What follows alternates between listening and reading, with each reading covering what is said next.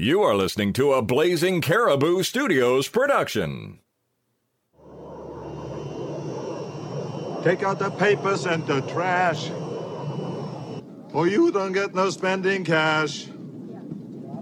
If you don't scrap that kitchen floor, you ain't gonna rock and roll no more. Yakety yak. Don't talk back. Da da da da da da da. I knew you were trouble the second I laid eyes on you. Excuse me. I just have never heard this kind of music before.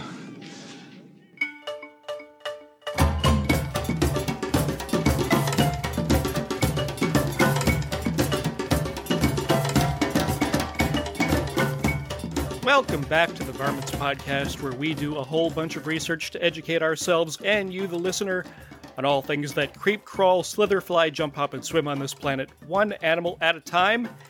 My name's Paul, and I am not an animal expert. I'm Donna, and I am also not an animal expert. It's been a while since we recorded, but I'm still not an animal expert, and I really tried.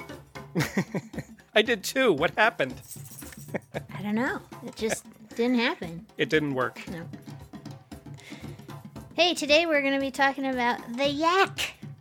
The Yes. fuzzy, big, pointy, awesome cow thing. The yak. But first, the news.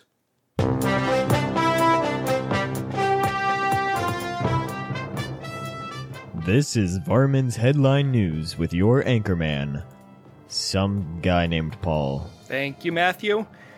Yak wool is the hot new trend in base layers for winter clothing. Now, we are recording this in February 2019, and in some parts of the United States, it has been cold, Yeah. like record breaking dangerous cold, and that means dressing in layers.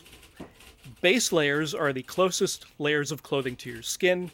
They keep you dry and warm, and they can be made of synthetic materials or natural materials such as sheep wool, silk, and now yak wool. Cool. A company called Kora is manufacturing a fabric for base layers made from yak wool, which they say is 40% warmer, 66% more breathable, and 17% better at wicking away moisture than other natural materials because the yak lives in much more extreme conditions and as such it has a very cozy coat, which makes sense. Yes. Like sheep wool and silk, yak wool is naturally odor resistant, and it is sustainably sourced from Himalayan yaks. So, Tibetan herders formed a co op, and Kora says that they buy their wool at a premium, giving those herders an income that they rely on. So, what do you think the downside is? Mm, I don't know. The cost. Oh, they're really expensive. They're really expensive, so I don't have to shop for winter clothes, but you probably sometimes do, so perhaps you can give me an idea of the pricing. Tops start at $125. Well, I don't know if that is too expensive for what they are selling. Okay. These are these are base layers for people that are going to be outdoors doing stuff. Right. This isn't for people that are just commuting to work, right? It's Right. It, it's not for people that are just going to get in their car, warm it up, and go. It's for people that are going to be camping and ice fishing and skiing and all that kind of stuff. So it's not really. It looks like it's just thermal underwear, which is what people might wear just sort of if it's really really cold to wander around in but uh, it's not it's it's really specialized equipment and i don't know if the stuff that you would buy in the other materials isn't similarly priced so Interesting. I thought you would I thought you would just like fall down at that price. it's too it's expensive but Yeah. for something like that you might be willing to pay the extra price i, I just don't i don't have any education about what skiers and campers and all that kind of stuff what they wear underneath and it, could be that when you're talking about materials like wool really good wool and really good silk that maybe you get for quality stuff you get up into the more expensive area but i mean it's not the kind of thing that you would have multiple you know versions of so Right. and you would expect it to last for a really long time.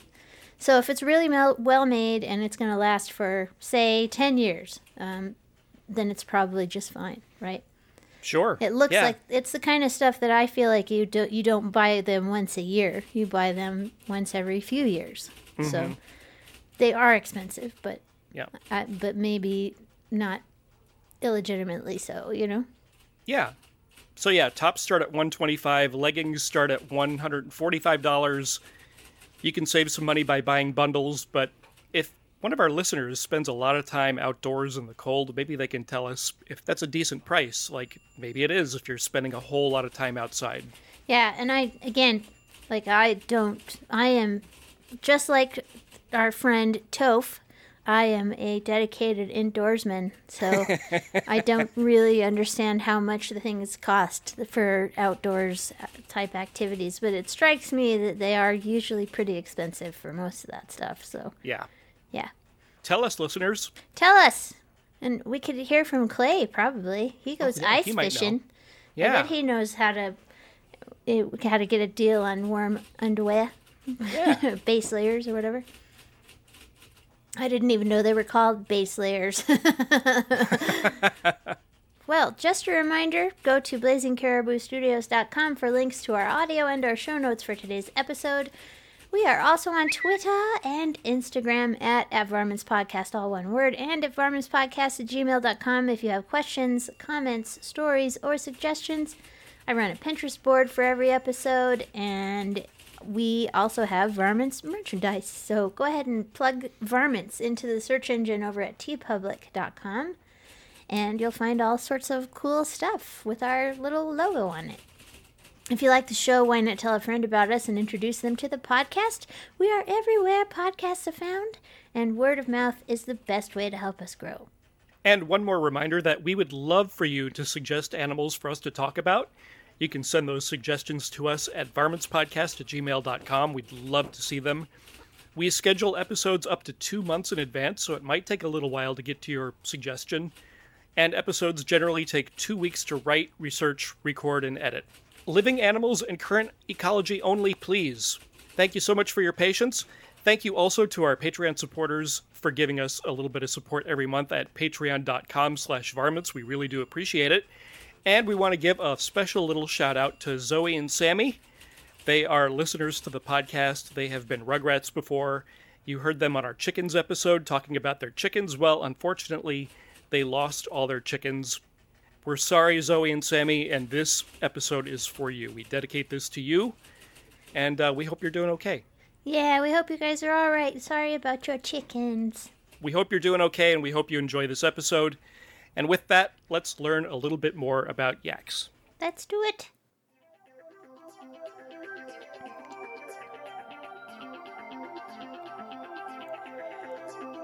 Hey, Hey, let's go get educated on some animals. I know you wanna.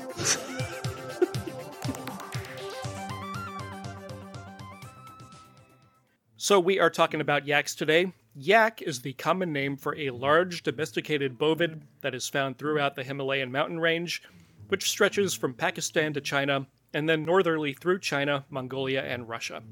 A small population of wild yaks can be found on the Tibetan Plateau. You're going to talk a little bit more about that later. Yaks belong to the genus Bos, which makes them related to domestic cattle, but DNA analysis to figure out the evolutionary history have been inconclusive. It's thought that yaks might be more closely related to bison than domestic cattle. Yep. Yaks are heavily built animals with long horns that sweep out from the sides of the head and then curve forward. Males stand around 6 feet tall or 2 meters at the shoulder and can weigh 800 to nearly 1,300 pounds. That's 350 to 580 kilograms. So they're a very stout animal. Females are quite a bit smaller in height and weight. They weigh between 500 to 550 pounds or 230 to 250 kilograms. Probably the most obvious characteristic of a yak, ex- aside from its horns, is its very long, shaggy hair that nearly reaches to the ground. Yeah.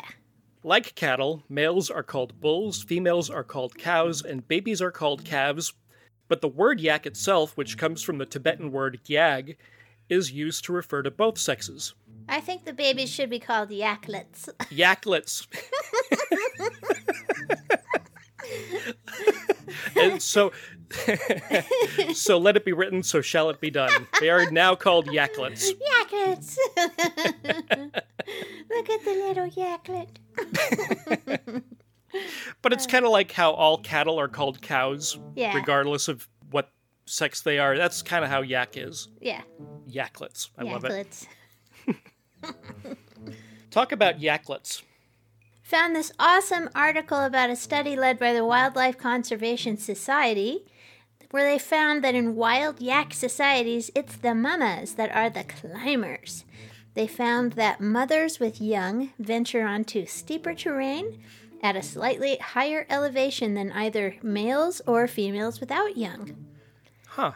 The authors of the study expect that this is a strategy to avoid predators and access more nutritious food. They are an endangered species in the wild, occurring only on the Tibetan Plateau and closely related, they say, to North American bison. The study appears in the June issue of the Journal of Mammalogy, and it reported that the wild yak females are found on mountainous slopes averaging 15,994 feet and in groups of about 30, whereas males were more frequently in the valley bottoms in groups of just two. Wild yaks are the largest grazer north of the tropics, and while weights are rarely known, they are larger than bison. That is crazy, larger than bison. Domestic yaks were once bred with bison in northern Canada in the 1920s to make an attempt at getting some more cold hardy animals. They say in the study that the remoteness of the wild yak's habitat gives conservationists an opportunity to study a species that has not been largely impacted by humans. Bison, on the other hand, have been greatly impacted by human activity and habit fragmentation. Their ability to range in higher elevations has been largely lost, though skulls have been found in the Rockies above 12,000 feet in, in Utah and Colorado and Wyoming, which is insane. I didn't know that. Huh. Yeah, well, we did a number on the bison. We have an episode Yeah. about that, so go ahead and listen to our bison show, guys, and you'll find out the number we did on them. Oh boy, it's bad. Yep, but it's interesting to think that they might have had higher altitude ranges in the past. But the lead author of this study, um, Joel Berger, at the Wildlife Conservation Society and the University of Montana, said neither habitat destruction nor fragmentation are issues in the yak's home in far western China, and so there are amazing opportunities to learn about why males and females respond differently to climate change and biological challenges. But more fundamentally, just as people climb mountains in the Himalayas, because they are there, we here we have a throwback to the Pleistocene era. It is still here, and we, by uniting people from different countries, have the opportunity to conserve a species, not to mention an ecosystem and a landscape that is larger than all of Montana and Nebraska combined. Pretty neat. Wow. Very neat. That's so cool. Yeah. Ah, man, 15,000 feet. That's crazy. That is insane. That's that's way up there. This week I'm going to talk about an adaptation that they don't have and why that's important. Ooh, yeah. Hypoxic pulmonary vasoconstriction, which is long, so we're just going to refer to it as HPV. That is also the uh, the acronym for human papillomavirus, and uh, that's usually what people think of when they hear HPV. In this case, it's not. HPV stands for hypoxic pulmonary vasoconstriction, so don't get confused. HPV is described as a physiological phenomenon in which small pulmonary arteries constrict in the presence of alveolar hypoxia. By redirecting blood flow from poorly ventilated lung regions to well ventilated lung regions, HPV is thought to be the primary mechanism underlying ventilation perfusion matching. So, what the heck does that even mean? Yeah, what is that all about? What is that? Well, HPV is a defense mechanism. So, our bodies and brains, like every other living thing, need oxygen to survive. Oxygen is taken into the lungs, which is distributed into the bloodstream and then into the organs like the brain, so that we don't die. In higher elevations, there is less oxygen. And when there is less oxygen in the air, HPV kicks in, blood vessels constrict, and the blood flow is redirected to certain parts of the lungs that are well ventilated. This increases the efficiency of gas exchange between air and blood. So HPV is allowing you to get the most out of the oxygen there is in high altitude environments so that your brain and your organs can function. But it is only a defense mechanism and it's not meant to be used for long periods of time because you are not meant to be in places where there is no oxygen. Right. There is a point where HPV can fail, and you get something called high altitude pulmonary edema, which is basically where you get a lot of fluid in your lungs and then you die. Yaks do not have this defense mechanism because they don't need it. Ah. The region that they live in is always hypoxic, meaning the air is thin and there is less oxygen. So, over several thousands of years, they've had to adapt to it. And the way they've adapted to it is kind of, uh, it's kind of anticlimactic. Basically, they have very, very large lungs so that they're able to take in more air, which means more oxygen. Their blood vessels do not constrict, and all the lung capacity is there. Oh, so that they get full use out of their lungs when they are at these high altitudes. Yes. Is what it is, and they don't have to do these fancy shunting of of stuff from one area of the lung to another for efficiency. Yeah, they have to stay in very cold, low oxygen, high altitudes to survive. Because it is so well adapted to the cold, a yak will suffer from heat stroke at 50 degrees Fahrenheit or 10 degrees Celsius. Wow.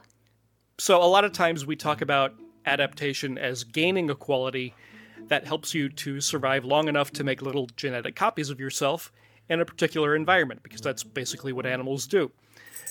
But adaptation also means kind of letting traits that are no longer needed get selected out. So the yak kind of did both here. Over time, the yak added this adaptation of being able to breathe and function in low oxygen environments with these great big lungs.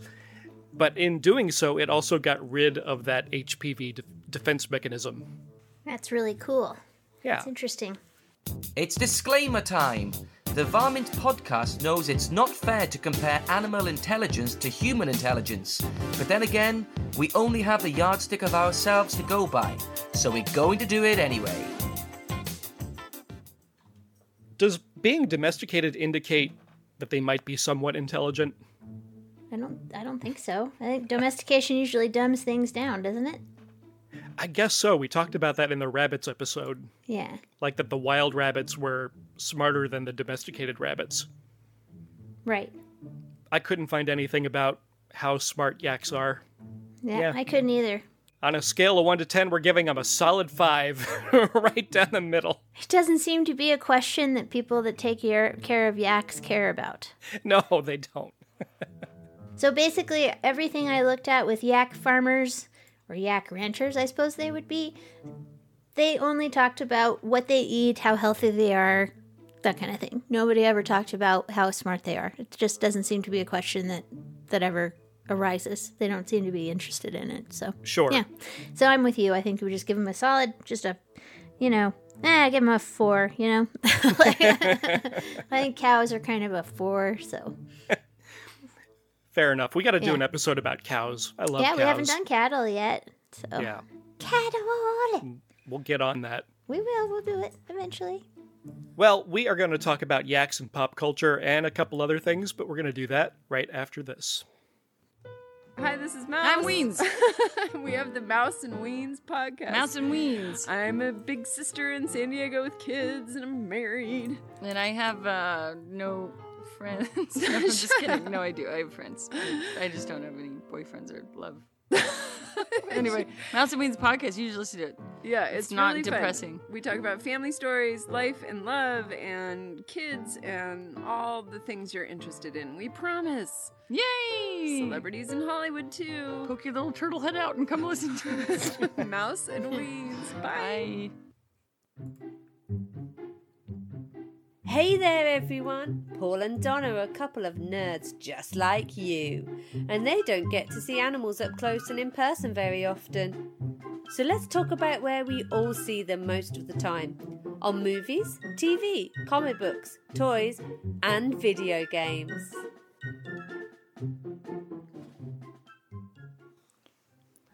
Well, it was slim pickings this week for pop culture references for yaks, even though they're really, really cool creatures. You would think there'd be more more yaks in pop culture, but there really isn't. So what I've picked this week is a song by the Coasters called Yakety Yak. We're going to talk a little bit about the history of that song and about the men who wrote that song. And the song is just a little under two minutes, so I'm going to play the whole thing. So enjoy Yakety Yak by the Coasters. Take out the papers and the trash. Sing along if you want to. Or you don't get no spending cash. That floor, you ain't gonna rock and roll no more. Yakety yak. Don't talk back. Let's see that dust fly with that broom. Get all that garbage outside. Or you don't go out Friday night. Yakety yak. Don't talk back. You just put on your coat and hat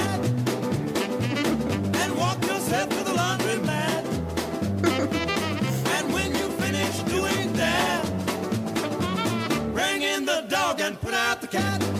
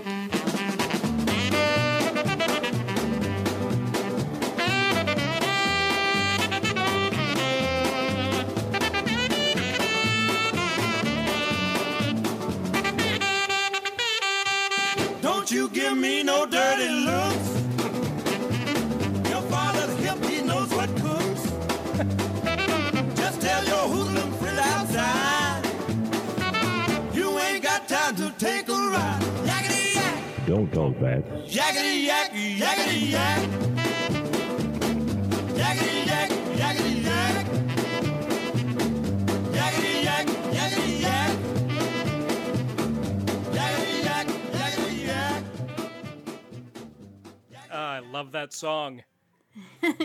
Such a fun song. That song was written, produced, and arranged by Jerry Leiber and Mike Stoller for the Coasters. Yep. It was released on Atco Records in 1958. That song spent seven weeks as number one on the R&B charts and a week as number one on the top 100 pop list. This song was one of a string of singles released by the Coasters between 1957 and 1959 that dominated the charts, one of the biggest performing acts of that rock and roll era. The song, as you heard, is the story of a teenager who would rather not do the list of chores that his parents have given him. the Coasters are one of those groups that is still active in touring, but they have none of the original members. Leon Hughes is the only original member of the Coasters that is still alive at the time of this recording, but he is retired. He is not part of the touring group. Jerry Leiber and Mike Stoller. Now, I'm no music expert, and maybe you are not either. You might not know these names, but you know their music. So, in addition to Yakety Yak, they wrote or co wrote and produced some other songs that you might have heard of. They wrote Hound Dog for Big Mama Thornton. The cover version of that song by Elvis Presley is a little more famous. Love Potion number 9 for the Drifters, Stand By Me by Benny King, a song called Kansas City, which was written for the Beatles. I could go on and on. It's probably easier to list people who made music, especially in the 1950s and 60s, who haven't recorded at least one Leiber Stoller tune than those who have. In the mid 1950s, the team signed to produce records for RCA Victor in an innovative deal that also allowed them to produce for other labels. So, this effectively made them the first independent record producers. All in all, Leiber and Stoller wrote or co wrote over 70 chart hits, and they were inducted into the Songwriters Hall of Fame in 1985 and the Rock and Roll Hall of Fame in 1987. I love that song. I just came in possession of a big bunch of records, and I found out this weekend that I have the 45 of that song, and it is in really good shape, and I am going to play the heck out of that when I get a record player. Well, back when I was a little girl in the 70s, the 50s songs were not um, yet classics. You know what I mean? Mhm. Like, Oh, yeah. they were still being played on the radio. In the 80s, it switched over to an, an oldies format, but you might you might get those kind of things just as you were listening to the regular radio. But you know, now the music from our teenage years is in elevators, so That's true. It's depressing, but true. I heard Sunday Bloody Sunday in an elevator. No, you didn't. I did. Oh, no. Elevator music. Oh, no. Oh, why? It just makes me love the world more because it's such a weird place. Speaking of weird things, I want to direct your attention to this really cool little cartoon called Yakety Yak, which is an Australian Canadian animated television series created by Mark Gravas that ran on Teletoon Canada and on Nickelodeon in Australia from November 9th, 2002 to December 12th, 2003. So I guess we didn't really see it here in the United States. Nope, I'd is- never heard of it before. yeah, I had no idea, but it was known for its surreal humor and featured animation incongruous with Nickelodeon's typical style. The story centers around an anthropomorphic yak named Yakety, who aspires to become a famous comedian, and his friends, Keo, an anthropomorphic pineapple, which is hilarious, yep, and Lemony, a young human girl. A modified version of the 1958 soul song Yakety Yak by the Coasters, in which children sing some portions, is used as the series theme song. The oh, characters in the show are Yakety Yak, who is a yak student in Onion Falls Middle School, and the school's mascot, who wishes to be a comedian. He, he works as the school ma- mascot since his grandfather also served as mascot when the football team won the state championship in 1925. The football team, instead of the mascot, got all the glory, despite not having a, won a match since 1925, much to Yakety's distaste. He now lives with his granny and her boarder, Professor Crazy Hair. He wears a coat over his bare body. His closest friends are Keo, who lives next door, and Lemony. I love it. Keo is an anthropomorphic pineapple who is actually a human with a pineapple for a head. He is very intelligent, but he is camera shy and has stage fright. Why is this cartoon not still around? I don't know, but it's fabulous, and you can watch it on YouTube. And I Oh. just, I mean, uh, there's only a one season of it, but I just, Oh. I jammed and watched every episode. This I has Paul written all over it. I couldn't stop watching. It was so fun. Granny Yak is Yak's grandmother. While she was a good sounding board in a parental way, she also has some of Yakety's impulsive genes. Lemony is a blonde haired human girl with a vivid imagination. Mr. Reginald High Pants is the town's leading vendor of candy and all things with sugar. He also runs many small businesses. He, his cartoon, he's called High Pants because his pants come all the way up to his armpits. then there's Trilo, Yakety's trilobite agent and former circus performer who owns his own entertainment agency. He does children's parties for the characters and is always looking for money. His clients are Yakety, Fairy Wanda, and Chuck Damage. Chuck Oh Damage is a gosh. wrestler who he uses for parties. Then there's Professor Crazy Hair, who's a scientist and a teacher at Onion Falls High School, whose hair changes color like a mood ring, and there- therefore that's his name. He lives in Yakety's basement, where he built a laboratory. And there's Penelope, who is a robot who works as Professor Crazy Hair's assistant, but lacks any social skills or confidence. Whenever she's embarrassed, her face turns red, and she squirts out fire-fighting foams from her arms, transforming into fire hoses, squirting everything around her. That is so bizarre. I love it. And then there's Rondo, who is Lemony's football playing brother, who is a senior in high school. He's one of Yakety's main antagonists, often competing for the spotlight. Then there's Keo's dad, who was actually voiced for the beginning by John Ratzenberger, who is a pineapple who can be bossy and rude at many times. And the the uh, let's see, and then there's Miss Wanda Harper, who's a fairy who works as Onion Falls High School's librarian, and then Jackie Pachyderm, an elephant comedian and successful movie star who is Yakety's idol. This show is crazy. It is so funny. Oh my gosh, I could not stop laughing at this cartoon. The clip we're gonna play you right now is one where Yakety's grandmother has made these hats, and they look like they look like gestures caps with the three points and the little dingle balls on the Oh, end, the little, little bells on the end. Yeah. So she makes one and has him wear it to school to show it off so that she can start a business, and he hates it. But Keo loves it, so he takes it from him and starts wearing it, and everybody's like, "Where's where'd you get that hat? That hat is great! Oh my gosh, that hat's amazing!" it ends up getting super popular, and then everybody in town is wearing the cap, which Yakety calls the Capity cap. And course. It's the, the latest fashion. but then somebody comes into the candy store with a knockoff that's just like slightly different looking with a little different shape of bells. And he says something like, Well, it's just like this is the Kerpity cap. It's just like the Capity cap, except you can't wear it in the sun too long or it, or it melts. and then. So he leaves, and the clip that we're about to hear is right after that happens. Okay. And all I have to do say at the beginning is, uh, as Heidi Klum says, in the world of fashion, your eyes are in or you're out. Well, it's happened. The Cappity Cap fad is now officially over. What? The knockoffs are here, fellas. No one's gonna want to pay for the real thing. But we were just getting started. So you're a flash in the pan. So what?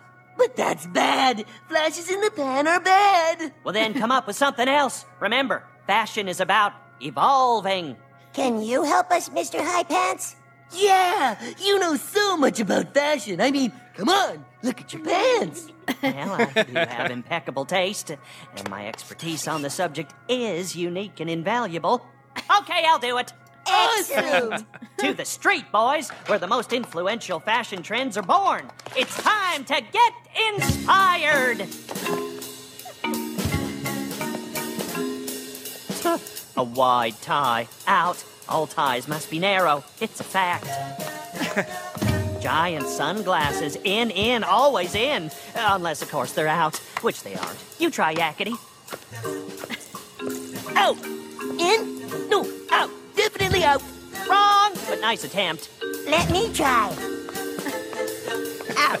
And for so many different reasons. Truly an assault on my senses. Call the fashion police! We have a violator! okay, good one. You'll get the hang of it.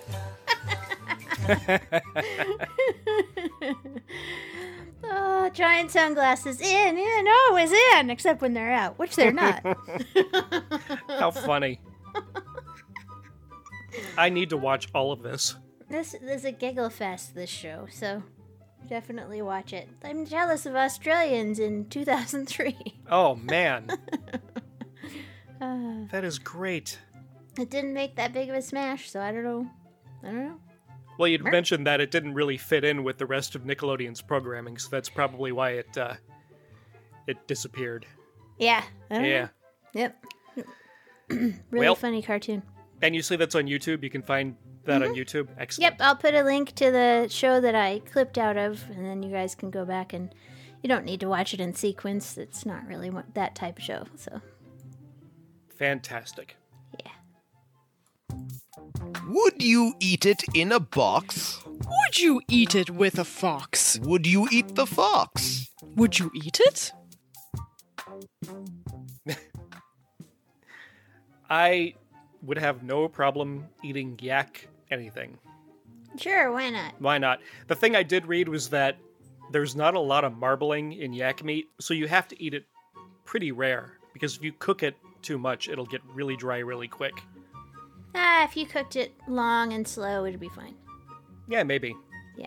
Yeah. And there's yak milk that's that's drunk a lot up there. Yep. Up in the high altitudes, they make a tea out of it that is supposed to keep you nice and toasty warm. Isn't there an alcoholic yak milk thing too? Fermented yak milk drink? I think there is. I think there is. Yeah. Yeah. I'd I- try that. Why not? Sure. Why not? Yeah. I'd try it. Sure. I don't know if it would wind up in the food box, but uh, yeah, I'd try it. sure.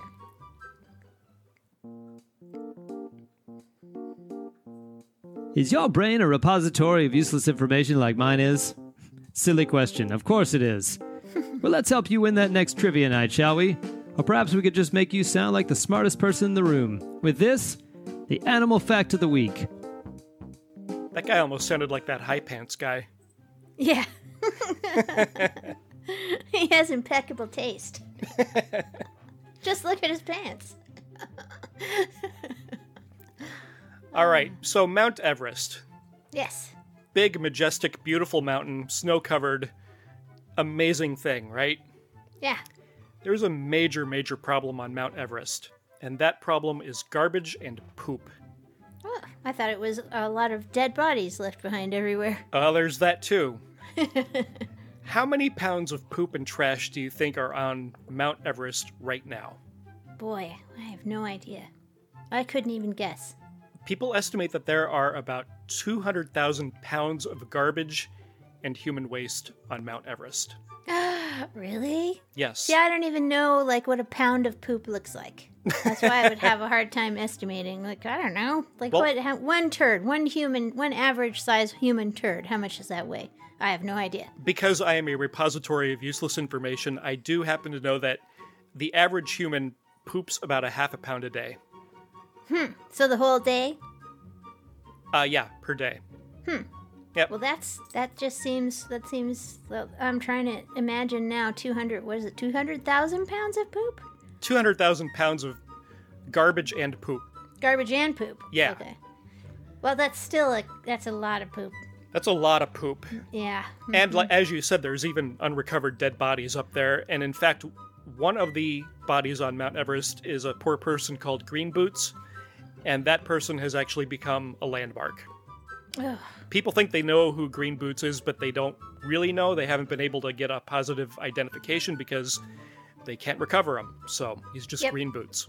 Yep, and they can't because there's no oxygen up there. So you can't you cannot spend your valuable oxygen bringing back dead bodies. Right. Or garbage, I would think. So what's the what's the solution? Cleaning up Mount Everest has become Nepal's biggest waste management project to date. So that country has taken several steps to at least reduce the amount of garbage up there. In 2010, a special team of climbers climbed 24,000 feet, which is about 5,000 feet short of the summit, and they brought back around two tons of trash and human waste. Oh god. In 2014, the tourism industry in Nepal declared that anyone climbing Everest has to return with 18 pounds of garbage that is not including their own empty oxygen tanks and their own poop garbage. Oh. Yep. Well, that that'll help. That'll, That'll help a lot and it's not a really it's not a new concept. People who climb Mount Denali in Alaska and Mount Aconcagua in Argentina, which is the highest peak in South America, Mhm. they are also required to at least bring down their own waste in addition to whatever they can bring down of other people's. In all three of those places, climbers who fail to appear at base camp with the uh, required additional garbage face serious legal action, stiff penalties, including heavy fines, and even a ban on future climbing. So the base camp at Everest is called South Base Camp, and the elevation there is 17,000 feet. So the climbers can drop most of their poop garbage off there, and then there's a string of villages leading up to the base camp that the climbers have to go through. At 17,000 feet and scattered throughout these villages are 16 waste dumping sites, 46 trash cans, and 3 toilets. The poop in particular is a real problem because as it is making its way back down the mountain, it starts to thaw out. And if it isn't properly disposed of, it can make its way into the water supply and it can make people very, very, very sick. So, where yaks come into all of this is in addition to all the things that yaks provide to the area in the form of meat and in the form of helping them do farming, they are also being used as garbage trucks. Oh. Yeah, and unfortunately, they are just perfect for that job because yaks kind of live around the 10,000 to 20,000 feet range. So the per- they're the perfect animal to help the native people get rid of all that trash and waste and get it to the airport in Lukla, Nepal, where it is then flown to Kathmandu for recycling. Oh wow. We'll link to an article in the show notes from the New York Times. There's a picture of two men standing in front of several dozens of huge white trash bags. Those trash bags are all from the Mount Everest area. And you can see why yaks kind of have to be used to carry all of that trash down. They're huge bags. That's incredible. Yeah. So yaks, they can climb great heights without expending a lot of energy. They can bear a lot of weight, and unfortunately, like I said, they're the perfect garbage truck. But they are actually helping cleaning up that part of the earth, so that's a good thing. That's really cool. Yak garbage truck. I did not realize how dirty Mount Everest was. Yeah, I didn't even think about it either, but yeah, it would have to be if you think about it, you know? Yeah. Gross. Humans are nasty. Ugh. We really are. Yeah, clean up after yourself, humans. Okay, so we mentioned early on in the show that they have found a little population of wild yaks in a remote Tibetan plateau. This is sort of interesting because they are endangered in the wild. This makes them less endangered than we thought they were. So, Well, good. That's good news. this is the same team of conservationists that were doing the study on the mamas and babies at high elevation. Mm-hmm. They're a team of American and Chinese conservationists from the Wildlife Conservation Society and the University of Montana. And they recently counted nearly 1,000 wild yaks from a remote area of the Tibetan Plateau. The finding may indicate a comeback for the species, which was decimated by overhunting in the mid 20th century. So the team counted 990 yaks in a rugged area called, I think it's Hoh Xil. It's an area called the Third Pole due to its Arctic like conditions. The Pretty third cool. pole. Wow, Uh-huh, cool. Yeah. Wild yaks are the third largest animal in Asia, or mammal in Asia, second only to elephants and rhinos. Adults are estimated to be the size of bison, but because of the area where they occur is so isolated, wild yaks have never been officially weighed. That's interesting. so, 50 years ago, the Tibetan steppe was dotted with wild yak, much in the way that bison once stretched across the North American prairies which is crazy that their population could go down so far in such a short period of time. But many large mammals all over the world are in a similar situation. So, Yeah. the scientist doing the study said wild yaks are icons for the remote, untamed, high elevation roof of the world. While polar bears represent a sad disclaimer for a warming Arctic, the recent count of almost 1,000 wild yaks offers hope for the persistence of free roaming large animals at the virtual limits of high altitude wildlife. He and his colleagues found that greater yak densities near glaciers, which often support adjacent food rich alpine meadow habitats, there, that less than 1% of yaks observed there showed color variation, and that's a good indication that hybridization with more colorful domestic yak cousins is less frequent Yeah. than in the more peopled regions on the Tibetan plateau. Very little is known about wild yak biology, including how often they reproduce, infant mortality rates, the role that wolves may play on population dynamics. Their next steps are going to be to process the data that they have gathered to understand more about climate change impacts on this high elevation ecosystem, and to unravel a little bit more about the human wildlife conflict in the fragile and little known part of the world. The Joe Walston, the WCS executive director for Asia program, said, "For millennia, yaks have sustained human life in this part of Asia. It would be a cruel irony if their reward is extinction in the wild. And thankfully, we have a chance now to secure their future and give back a little bit of what they've provided for us." Pretty cool. That is such good news. That's awesome. It is amazing. And it's just, it's always amazing to me when we talk about an animal that is pretty well known. I think people know what a yak is, Yeah, yeah. But the scientists haven't been able to study them and they don't know that much about them and they haven't really learned a whole lot. And I just think that's fascinating that there's still these well known animals on the planet and people that whose jobs it is to study animals still don't know how they work. Yep, yep. That's crazy, isn't it? No wild yak has ever been weighed. Yeah. Well, really? That's mind blowing sometimes. It really is. It's like they're starting from scratch with a whole new animal. Yeah. But on the other hand, they don't have to unlearn any bad habits from Victorians that gathered their information badly or told outright lies about them, you know? Right. Like, which is a problem in some of the other animals that you, that uh, Victorian scientists, naturalists were, they would just make assumptions about things and that became what we thought of as facts, and it's not necessarily the case. So Right. it's kind of nice to be able to start with a clean slate, you know? Yeah. That's awesome. Yeah. Very cool. All right. Well, thank you everybody for listening. We do appreciate it. This podcast has been brought to you with technical support by Matthew Chomo, bed music by Kevin MacLeod. Our logo was created by Imran Javed. Our vocal talent today was Carrie McGinnis, Chris Brayton, Josh Hallmark, Chris Green, Jennifer Chomo, Stacy and Frosty, and Justine and Santiago. Our yak herder this week was Brisky Cawthon. Now it's time for the Rugrat Corner. If you have a Rugrat who is eight years of age or younger and wants to be on our podcast, send us a message on Facebook or email us at varmintspodcast at gmail.com for details. We make it super easy for your Rugrat to hear their voice on our podcast. Who do we have this week? This week we have Dexter. Dexter has something to say about yaks. Woohoo! Hello, what is your name? Dexter. And what are we talking about? Uh, yaks. We're talking about yaks. Yaks it is. What what can you tell us about yaks? That yaks use their horns to defeat their enemies. but they like move their horns towards them, like move their head down, then up, like that, like with the cheetah. I think they eat like plants. I never seen them eat meat.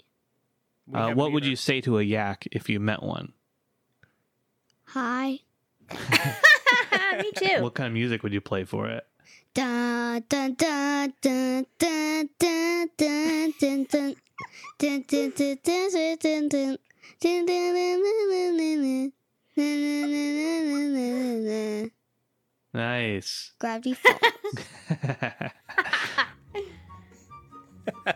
Oh, that sounds extremely adventurous. And I think I saw a video of them doing that, of defending their young with their horns in exactly the way that he was talking about. Yes, defeating their enemies, and they even have their own theme song. Well, That's that's great. fabulous. Thanks, Dexter. Thanks, Dexter. And that other voice you heard is Brandon. Brandon is one of the hosts of Trivia Geeks Live, which has come back to Blazing Caribou Studios. We're so excited about that. Yes. Super funny little uh, trivia game show. Listen to it when the kids are in bed because yeah, it's it not is- for kids. And it's not for It is kids. for grown-ups. Yep, it's grown-up humor and it's very, very funny. Man, your kid is hilarious, Brandon. He's great. Oh my gosh. Thanks everybody again for listening, and until next time. Hey, be nice to animals, everybody. You've been listening to a Blazing Caribou Studios production. Support and subscribe to our Patreon at patreon.com slash blazing caribou studios.